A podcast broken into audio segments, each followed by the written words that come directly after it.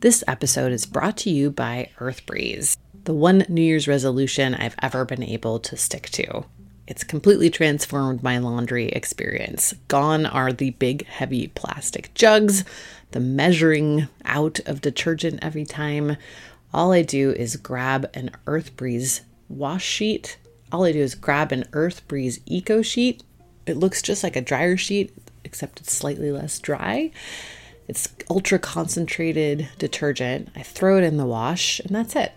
Never think about it again. Laundry comes out great, clean, fresh smelling, no harmful chemicals or bleaches or dyes or anything in there. If you want to change up your laundry game this year, right now my listeners can get started with EarthBreeze and save 40%. Go to earthbreeze.com slash drilled. That's E-A-R-T-H-B-R-E-E-Z-E dot com slash drilled for 40% off your subscription.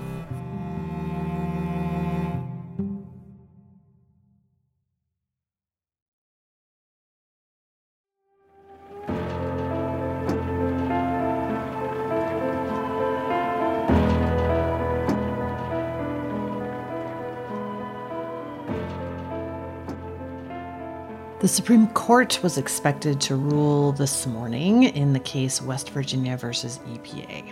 They did not issue a ruling. They may issue one tomorrow. It might be Wednesday, maybe later in the week. Nobody knows. Complicating matters further, given that it's been held to the end of this current Supreme Court session, folks are speculating that it will either be a remarkably terrible ruling, or that they'll decide that actually they really shouldn't be ruling at all in this case. I spoke with Richard Revesz, a law professor at NYU School of Law and director of the Institute for Policy Integrity there, about that option earlier this year. Well, before the oral argument, I had the very strong sense that the right thing for the court to do was not to decide this case and to dismiss it. Uh, the Supreme Court has a mechanism for dismissing cases as improvidently granted. And it's not something it does frequently, but on average, it's been doing it about twice a year uh, in recent years. And this case seems like an excellent candidate for that disposition because there is no regulation in place. Um, the Clean Power Plan is not in place.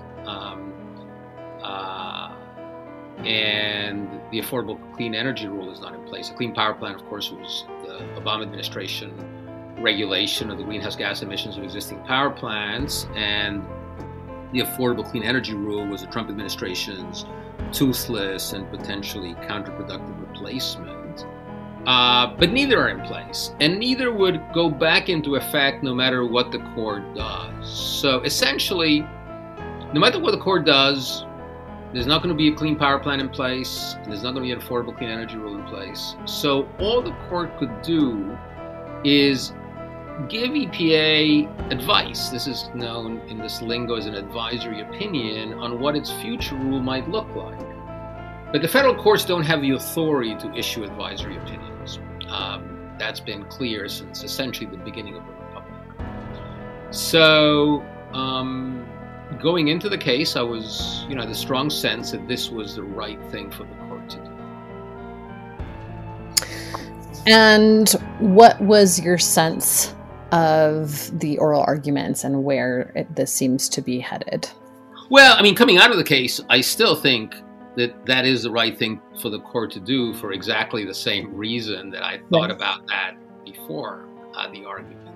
But I, you know, have to say that while these issues were discussed, it's not clear to me that five justices um, would find that approach compelling. You never know. You can be surprised. You can't read too much from the questions in oral argument, but it didn't look like that way of thinking about the case was foremost in the minds of five of the justices. Attorney Jason Rylander from the Center for Biological Diversity expanded on this idea.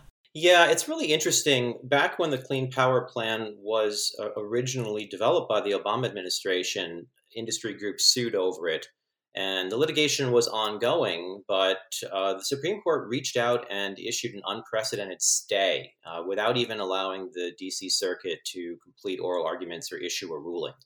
So, for whatever reason, the contours of the EPA's authority of, under the Clean Air Act seem to be uh, of interest to this court.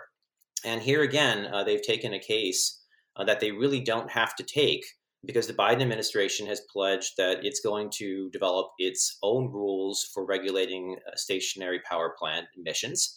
And those rules may not look anything like either the Clean Power Plan or the Affordable Clean Energy Plan that the Trump administration developed, which is also not in effect. So the real concern here is that this court is basically issuing an advisory opinion about EPA's authority in the absence of an actual rule in front of it uh, for it to review. The court has already ruled in a couple of different cases that EPA has authority to regulate greenhouse gases. Uh, they said so first in Massachusetts v. Uh, EPA, they said so in AEP versus Connecticut case, and they also said so in, in another case uh, that, that came a couple years later. And so, you know, to the extent that the court wants to get into these sort of major questions about what Congress has spoken clearly to in terms of, of authority for agencies to regulate, that big question has already been addressed. What we're really getting into now is sort of the weeds of whether Section 111 allows EPA to create uh, a best a system of emissions reduction that uh, would lead to the most effective and efficient reductions in in uh, greenhouse gas pollution. And, and that's the kind of question that is usually left to agency discretion. Like Revesz explained, there is precedent for the court to opt not to rule in cases where it really makes no sense for it to. But given all the other norms these justices are breaking, it's hard to believe they'll go that route especially given that Justices Kavanaugh and Barrett consistently brought up something called the major questions doctrine during oral arguments. Here's Rylander again. I think to put it to put it simply, uh, there, there's clearly an anti-regulatory appetite among certain justices of this court, and and we've seen that in a number of different cases dealing with the extent of agency authority. And this idea that they can use this major questions doctrine to kind of look at a regulation and decide in the abstract uh, whether Congress granted authority to address that issue without even really looking at an actual rule is bizarre. Uh, it is an expansion of judicial power in a way that is really pretty inappropriate. And, and we've seen commentators, you know, kind of across the political spectrum warning against this expanded use of the major questions doctrine to attack agency rulemaking. But that, that seems to be where a few of the justices want to go. This is part of the general right wing project to attack the so called administrative state. If you spend any time at all online, you might hear conservatives say things like, well, actually, regulatory agencies are unconstitutional. In other words, the Constitution doesn't allow for Congress to hand over its powers to agencies. The argument for agencies, of course, has historically been that legislators can't possibly be experts on everything, and it makes a certain amount of sense to keep the nuts and bolts of applying legislation free of the sort of grandstanding and influence peddling that has been a hallmark of American politics. But for many conservatives, not only is there no need for the EPA to develop an emissions reduction plan, absent explicit instructions to do so from Congress, but also, there's really no need for an EPA at all. You might recall an episode we put out earlier this year with Lisa Graves. She's a former Senate investigator who went on to run the Center for Media and Democracy for several years before starting her own research firm, True North. Lisa has been tracking the right wing project to take over the judiciary almost since its inception. Here she is explaining some of the structural changes that cases like West Virginia versus EPA are driving towards. Yeah, I mean they they've declared, you know, this war on the so-called administrative state. Obviously there's roots of that in Reagan and some of the lawyers who were active then who became judges and uh, some of the some of the people who are in the judiciary have been um, you know, in my view very partisan very right wing, um, uh, you know, sort of politicians in robes who are attempting to restructure the modern American state through judicial rulings. But, you know, uh, 80% um, of the of the of the Supreme Court has been appointed by Republicans, and they just haven't been doctrinaire enough uh, for um, these uh, uh, you know very elite reactionaries like Leonard Leo. Leonard Leo, of course, ran the Federalist Society for decades. It's a group of conservative lawyers and justices who have been integral to the project to use the judicial system to further a conservative agenda. Leo himself handpicked many of the justices on the Supreme Court bench today. Lisa Graves helped to make the general public more aware of the Federalist Society's role in picking justices when they began telling Trump who to nominate. Leo and the Federalist Society are also deeply entwined with another key component of the right wing legal machine, RAGA, the Republican Attorneys General Association. That organization was created as a reaction to the tobacco litigation in the 1990s, which was kicked off by Democratic attorneys general. At the time, Democrats outnumbered Republicans in state attorneys general offices almost two to one the Republican attorneys general in Alabama, South Carolina, and Texas decided to form a group that would dedicate itself to getting more Republican attorneys general elected and working together to advance a conservative legal agenda. The Texas attorney general at that time was now Senator John Cornyn. His second in command was Ted Cruz two guys who come up over and over again in the context of these big Supreme Court cases. At any rate, in its first decade, Raga was just focused on winning elections. Then, in 2010, Mr. Olson, are you taking the position that there is no difference in the First Amendment rights of an individual? A corporation, after all, is not endowed by its creator with inalienable rights. So, is there any distinction that Congress could draw between corporations and natural human beings for purposes of campaign finance? What the court has said in the First Amendment context, New York Times versus Sullivan, Grosjean versus Associated Press, and over and over again is that corporations are persons entitled to protection under the First Amendment. That was the late Justice Ruth Bader Ginsburg questioning attorney Ted Olson during the landmark Citizens United case, in which the court ultimately ruled that corporations have the same free speech protections as individuals and that money, in this case, money spent on a movie length political attack ad, is speech.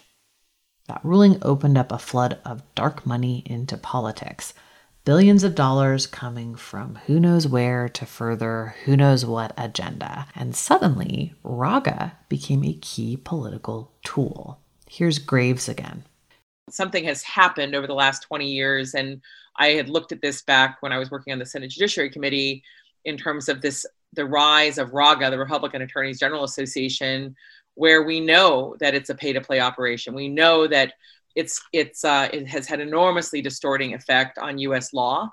Um, it provides a mechanism for corporations to pass money through to help uh, attorneys general uh, in ways that they would not be able to individually solicit for their own campaigns, given their role, their regulatory role over those very industries. Mm. Um, and that's been going on since Raga was created back uh, oh, more than 20 years ago now, and it has accelerated under some of the attorneys general who have uh, led it, like Scott Pruitt was, who was, you know, in my view, uh, another corrupt individual, uh, someone who uh, was uh, lax uh, on ethical rules, to say the least, and who was willing to do the bidding of the oil industry in attacking climate legislation and climate rules, even the very modest CPP, uh, the Clean Power Plan uh, rules, um, to advance the interests of the funders of RAGA. Here's where we come back to West Virginia versus EPA. It's a RAGA case. Some might even say the RAGA case. It was the jewel of Scott Pruitt's reign as the head of RAGA. You might remember that Pruitt went on from there to run the EPA, an agency he very much wanted to get rid of. These um, Republican attorneys general behave uh, in general. Um, they are operating most often, we've seen, at the behest of the industries that they're soliciting funds for to fund Raga. That's and interesting. Beyond Raga's funding the corporate funders of Raga, we know that it now is receiving a substantial amount of money from uh, one of the emerging uh, big dark money operations, which is Leonard Leo's operation, which was funded, um, you know, uh, funded through a group that's now defunct um, that uh, uh, has subsequently, you know, basically been rebranded and renamed as Leo has has re uh, launched his his operations after it was exposed by the Washington Post last year. Mm. Um, so Raga now is um, not just a recipient of of donations from big oil and and uh, big huge corporations, but it's also a major recipient of funds in, in which the source is completely unknown, and they've particularly targeted states uh, and state AG's offices to advance Leonard's longer term uh, agenda, which he described to the Council on National Policy. And this was um, documented in that Washington Post story. But he described in that in a speech to CNP last year that his that America stands at the precipice of what he called the revival of what he described as the quote structural constitution. Uh, and he told uh, the CNP audience um, that no one alive in that room had seen the type of legal revolution that America was about to see based on the appointments to the Supreme Court and other courts to revive this so called structural constitution to the law as it existed pre New Deal. Um, mm. And, uh, you know, that affects a whole host of laws. It affects civil rights laws, it, it, it, will, it will affect labor laws and labor rights, environmental regulation, and more and it's an attempt, in my view, to um, really limit the ability of Congress to pass laws, to limit the ability of agencies to regulate corporations, um, and and to um, you know sort of change uh, the whole modern structure of uh, government, basically in terms of the administrative agencies, but also the rights of citizens and the relationships between the United States as a as a government and other governments. That is the master plan that West Virginia versus EPA is just one part of.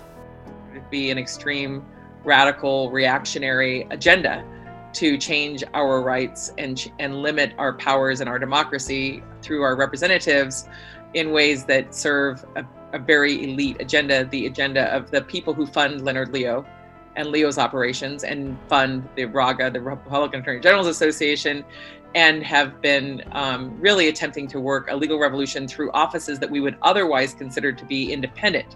It would be nice to have attorneys general of states who um, were not so captive to advancing the interests of Charles Koch.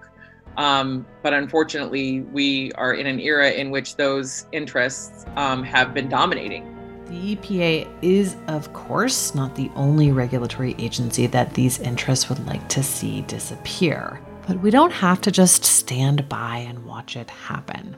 I'm going to spend the second half of this episode talking about what might be up ahead and some of the tools still available to us, even if all of the worst case scenario predictions about West Virginia versus EPA come true this week. It's coming up after this quick break.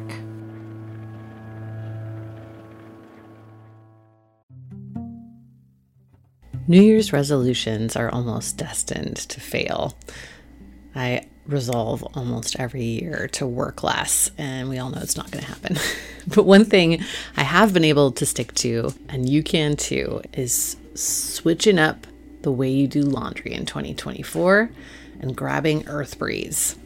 I know what you're thinking laundry is not so fun. Those huge, heavy plastic jugs, measuring out the right amount, getting goo all over the place. It's annoying. Earthbreeze Eco Sheets totally changed the game.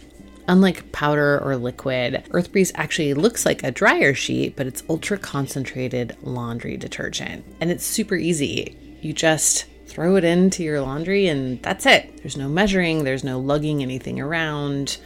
Your laundry comes out clean, it smells great. I love it. It's genuinely made my life easier.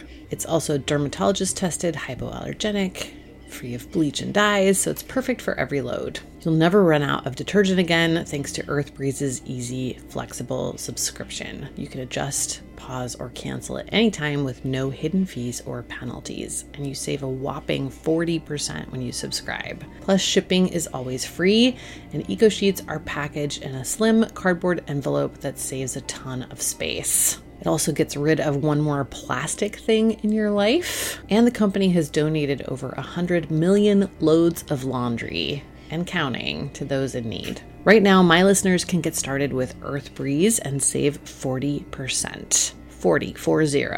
Go to earthbreeze.com slash drilled. That's E-A-R-T-H-B-R-E-E-Z-E dot com slash drilled for 40% off your subscription.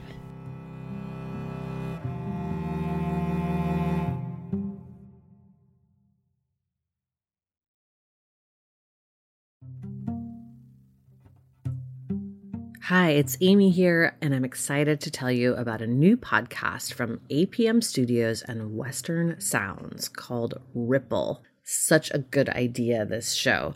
In the aftermath of major disasters, there is always a swarm of media attention. The public is captivated by breaking news, there's coverage and controversy, and then the cameras and the public just move on. But the stories are not finished. Ripple is a new series investigating the stories we were told were over. In season one, the reporting team traveled hundreds of miles across the Gulf Coast to learn the ongoing effects of the 2010 Deepwater Horizon oil spill, which are still impacting many coastal residents more than a decade later. You can listen now to Ripple wherever you get your podcasts.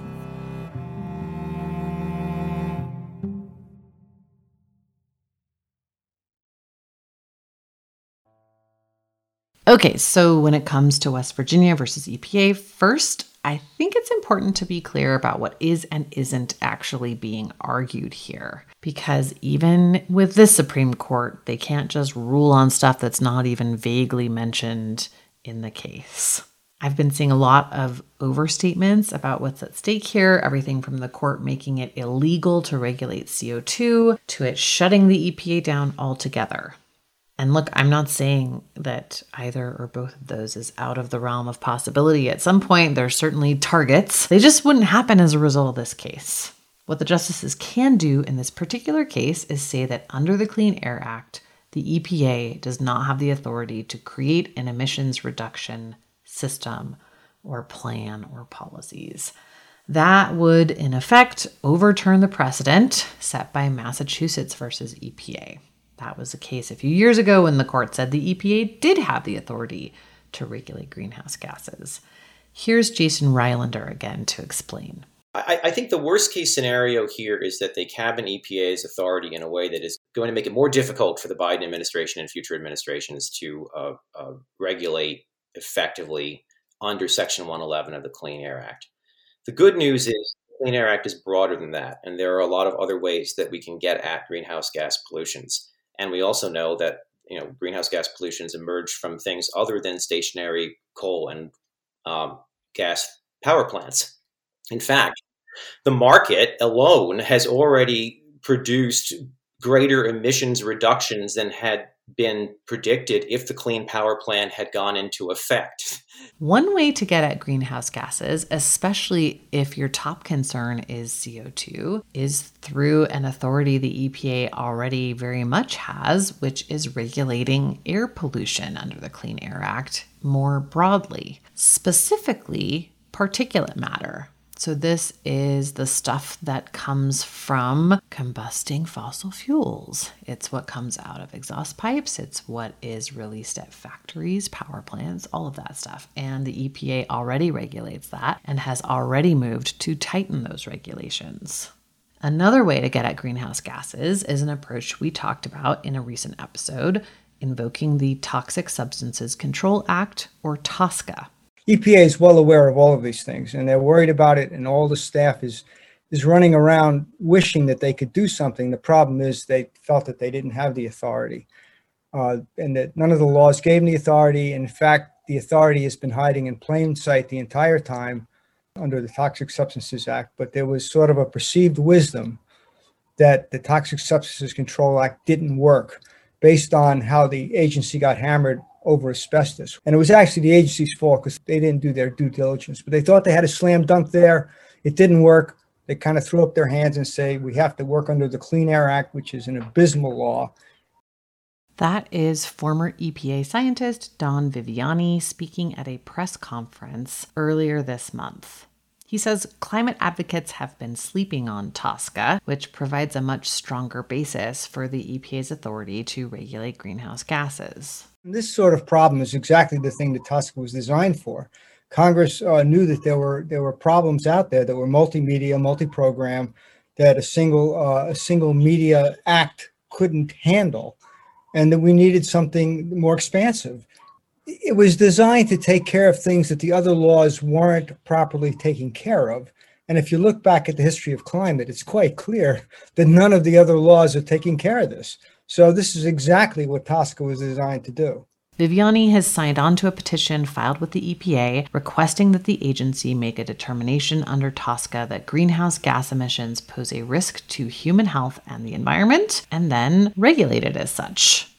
Other petitioners include climate scientist Dr. James Hansen and climate accountability expert Richard Heede, who authored the famed Carbon Majors report, which pinpointed the 70 companies most responsible for climate change. TSCA actually was used in 1978 for just this purpose with respect to CFCs.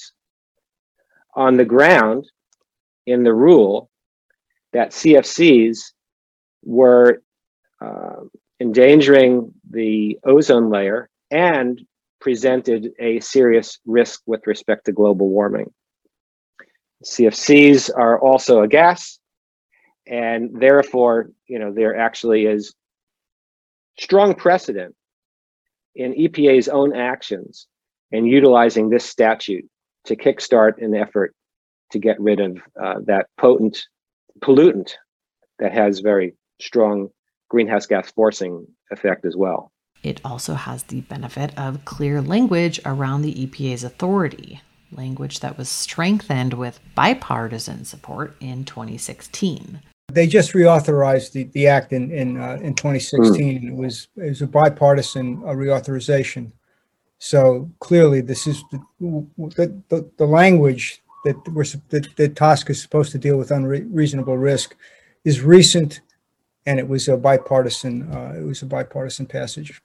Dr. James Hansen says he hopes this effort will give the agency the authority to act before it's too late.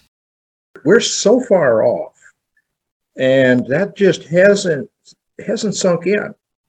And you know, even though we have uh, international organization, the Framework Convention on Climate Change, and the conferences of the parties, some of the stuff that they're coming out with is is pretty nonsensical. Uh, the uh, the last COP, the the head said, well, we've kept within the possibility to stay under 1.5 degrees warming. That's absolute bullshit. Uh, there's too much inertia in the energy system uh, and in the the warming that's in the pipeline. Just because this the planet is now out of balance by an enormous amount uh, doesn't sound like much, uh, a little more than a one watt per meter squared, but that contains more than one degree Celsius additional warming. And we're already at 1.2. So, uh, yeah, we've, we've uh, passed the point of being dangerous, but we can still deal with the situation if we begin to make uh, fossil fuels pay their cost to society.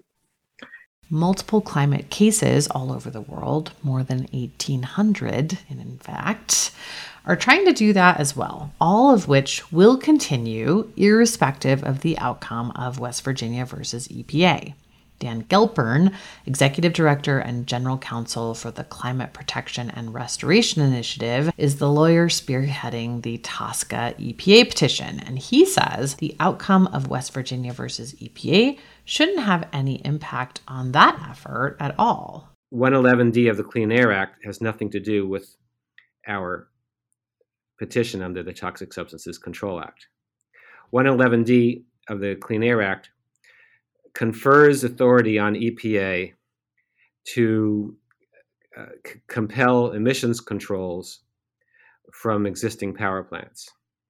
And there is a specific question as to whether the Obama EPA, in fashioning the now dormant Clean Power Plan, overstepped its bounds and read into that provision of law authority to restrict emissions outside the, the fence line of power plants rather than just inside the fence line of power plants.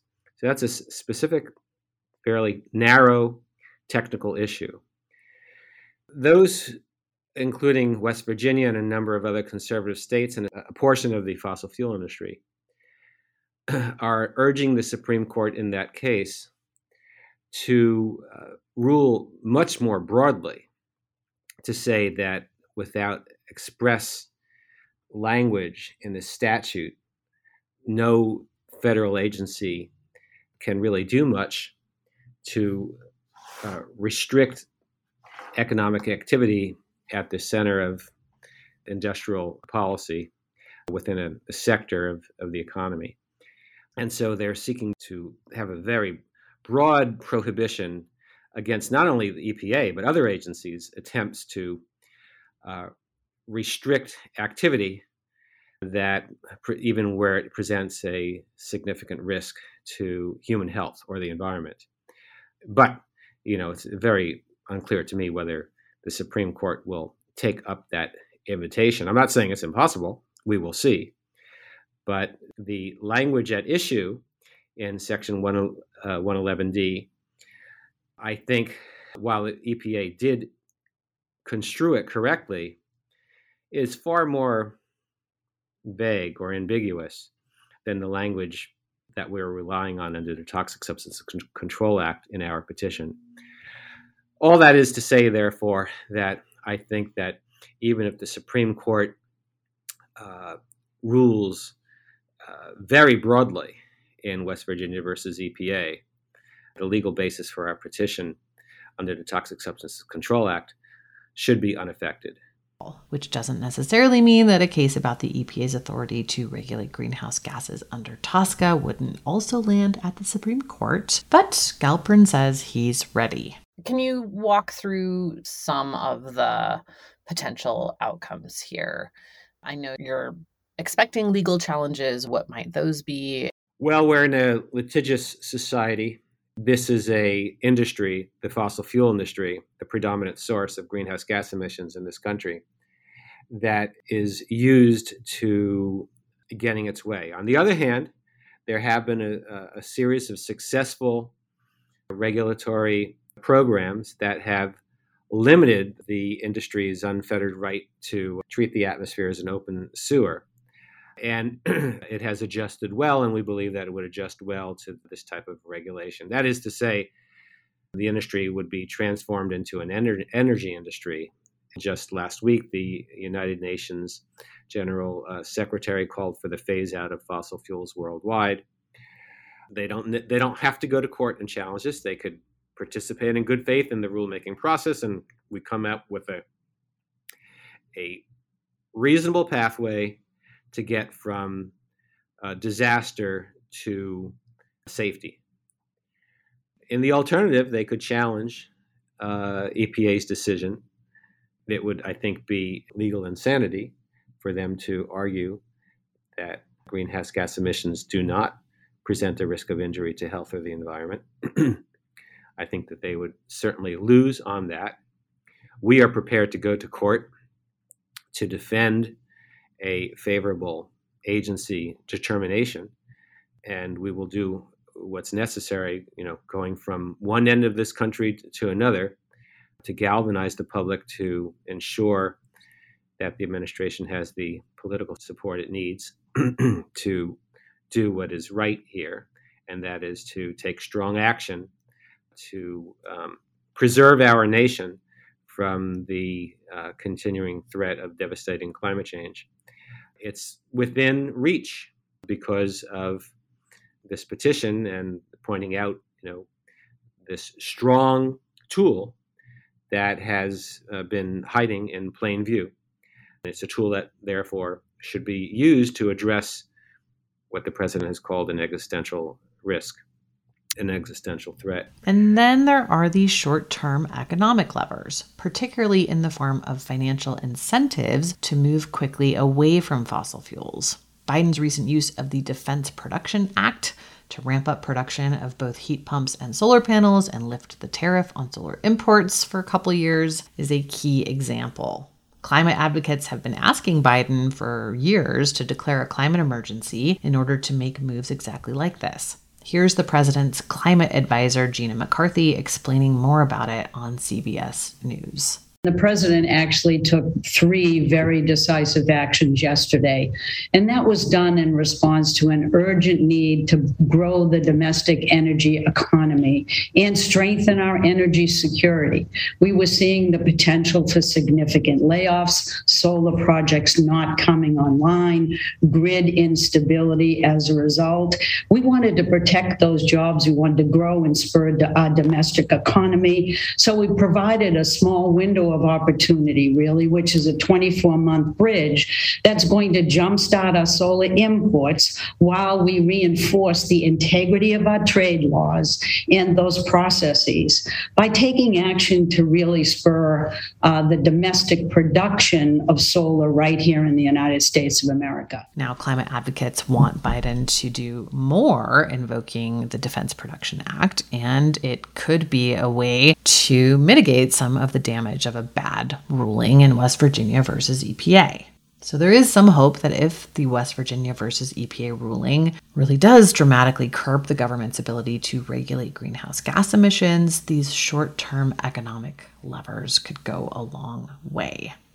Meanwhile, Lisa Graves says those who want to see climate action need to be as imaginative and ruthless as those who have sought to block it for decades you know people are cynical or whatever um, and and you know maybe there's some cause for cynicism given the political landscape we've inherited particularly mm-hmm. in the mm-hmm. senate with so much so many koch backed senators there but the fact is is that you know um, the right is almost unbound in its imagination mm-hmm. of where it wants to take america in terms yeah. of how far they're willing to you know basically roll back the 20th century yeah. um you know and it and and yet and yet it's not you know it's not described as radical or reactionary. It's described as you know these ideas we're just debating these ideas. In fact they're seeking to implement them and they've been they've been having success really since the reagan administration.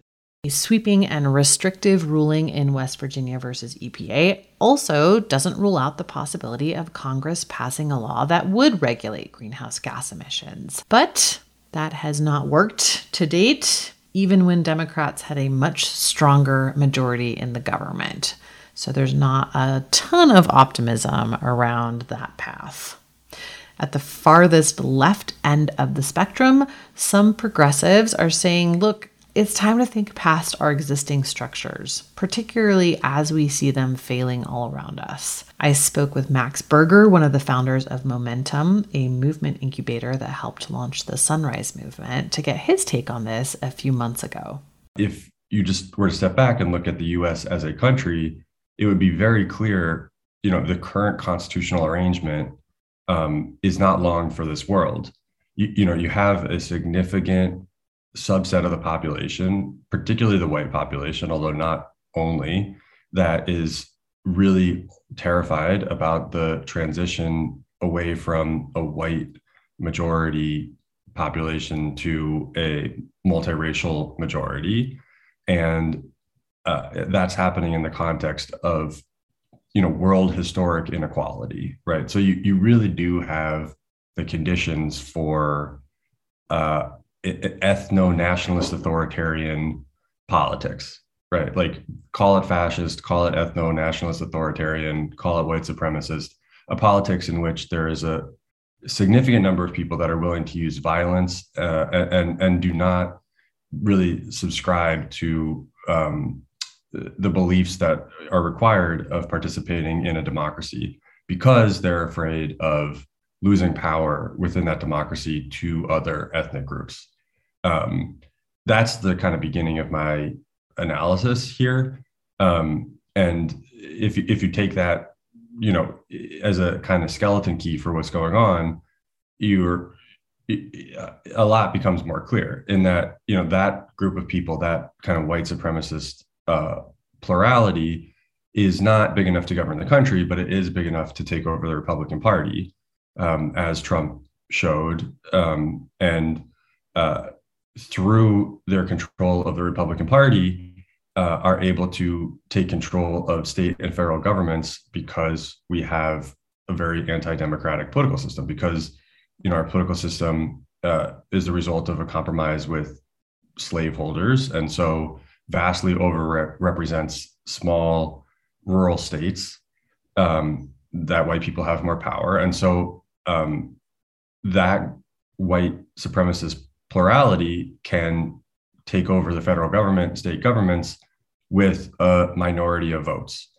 And, you know, because of other aspects of our uh, anti democratic political system, the Senate, as we're seeing now, um, the uh, electoral college as you know we we are kind of threatened with every four years that there's going to be another uh, instance in which the um, the, the winner of the popular vote does not become president. You know, that has happened recently a number of times.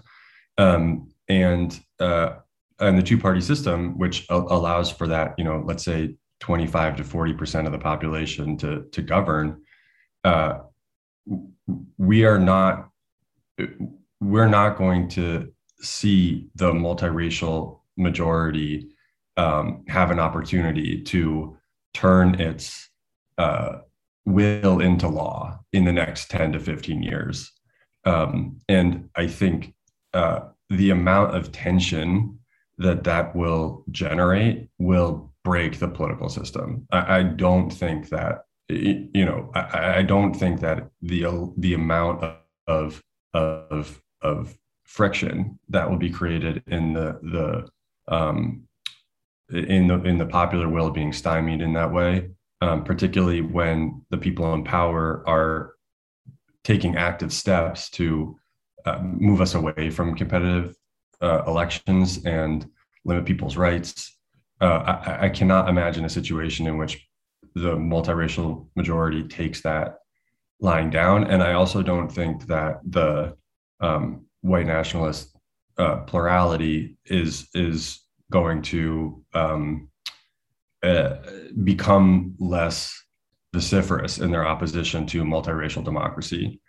So, you know, and, and if you were to talk about this with a uh, comparative political scientist, they would tell you, you know, if you have um, this kind of uh, uh, demographic transition happening, the worst case scenario, our political system is basically designed as poorly as possible to manage that kind of a demographic transition because the two party system collapses all divisions in society into a zero sum, all or nothing competitive existential um, conflict. Uh, and you know when that gets racialized or ethnicized, um, it, it, can become dangerous very quickly. Uh, you know we're as polarized as any time since before the Civil War, um, and in addition, you know, the with the with the separately elected presidency and a bicameral system, we have what cam- what uh, political scientists refer to as a profusion of veto points, right? So it's very very difficult for bills to become law, uh, as we see with, you know, anything. But I, the example I always use is is gun control, and um, you know, after name a massacre, people always ask if this stuff is 85% approval rating, why can't it pass? Uh, and the truth of the matter is that very little can pass. You know, very little, very, very few laws make it through the uh, our system, and um, the, the, you know, there's a stat that I think does not bode well. I tweeted this the other day, and people thought I was saying this uh, not in jest, but you know, the, there's a there's a stat that um, the United States is the only system that has a separately elected executive branch um, that has not at some point collapsed into dictatorship. Um, because in presidential systems, systems with a separate, um, uh, separately elected uh, executive, what happens is there's a conflict between the president and the Congress, and there's some external crisis that requires action, and the Congress is incapable of or unwilling to respond, and then the executive takes the authority to do so without the approval of the legislature. And once that is broken, it's very hard to take back. Um, and I think some version of that is more or less inevitable in the next five years. So I, I, I, I, the way I say it is like, look, we're going to get a new political system. The question is, does it happen before authoritarian authoritarianism and civil war or after? And I would love for it to be before. you know, as an American, I would love to not have to experience those things, but I don't. I don't think we're going to. So I think we're looking more at a you know post dictatorship post conflict situation and, and, less at like how do we organize a political revolution before so there you have it. A few potential avenues for climate action even in the face of a worst case scenario ruling. One thing i want to emphasize here it's not that the ruling in west virginia versus epa doesn't matter or that it's not justifiably anxiety inducing it is. It's more that it doesn't make the political reality of tackling climate in the US that much worse than it has been for years, which isn't good news. It just means that a lot of the same fights will continue. And of course, I'll be back with an update and a deep dive on that ruling as soon as it's out. That's it for this week. To read or endorse the petition and track its progress, check out cprclimate.org. We'll bring you an update when the EPA makes a decision, too. Before you exit out of your podcast app, if you could just take a moment to rate or review the podcast, I'd really appreciate it.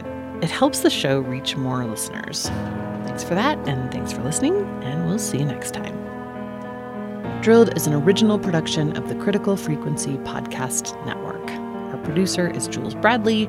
Our editor is Jude Joffe Block. Mixing, sound design, and scoring by Peter Duff. And I'm your host creator, Amy Westervelt. If you would like to get bonus content, ad-free episodes, and access to exclusive merchandise, please check out our Patreon at patreon.com slash drilled. You can also sign up for our newsletter at drilledpodcast.com. And you can follow us on Twitter at We Are Drilled.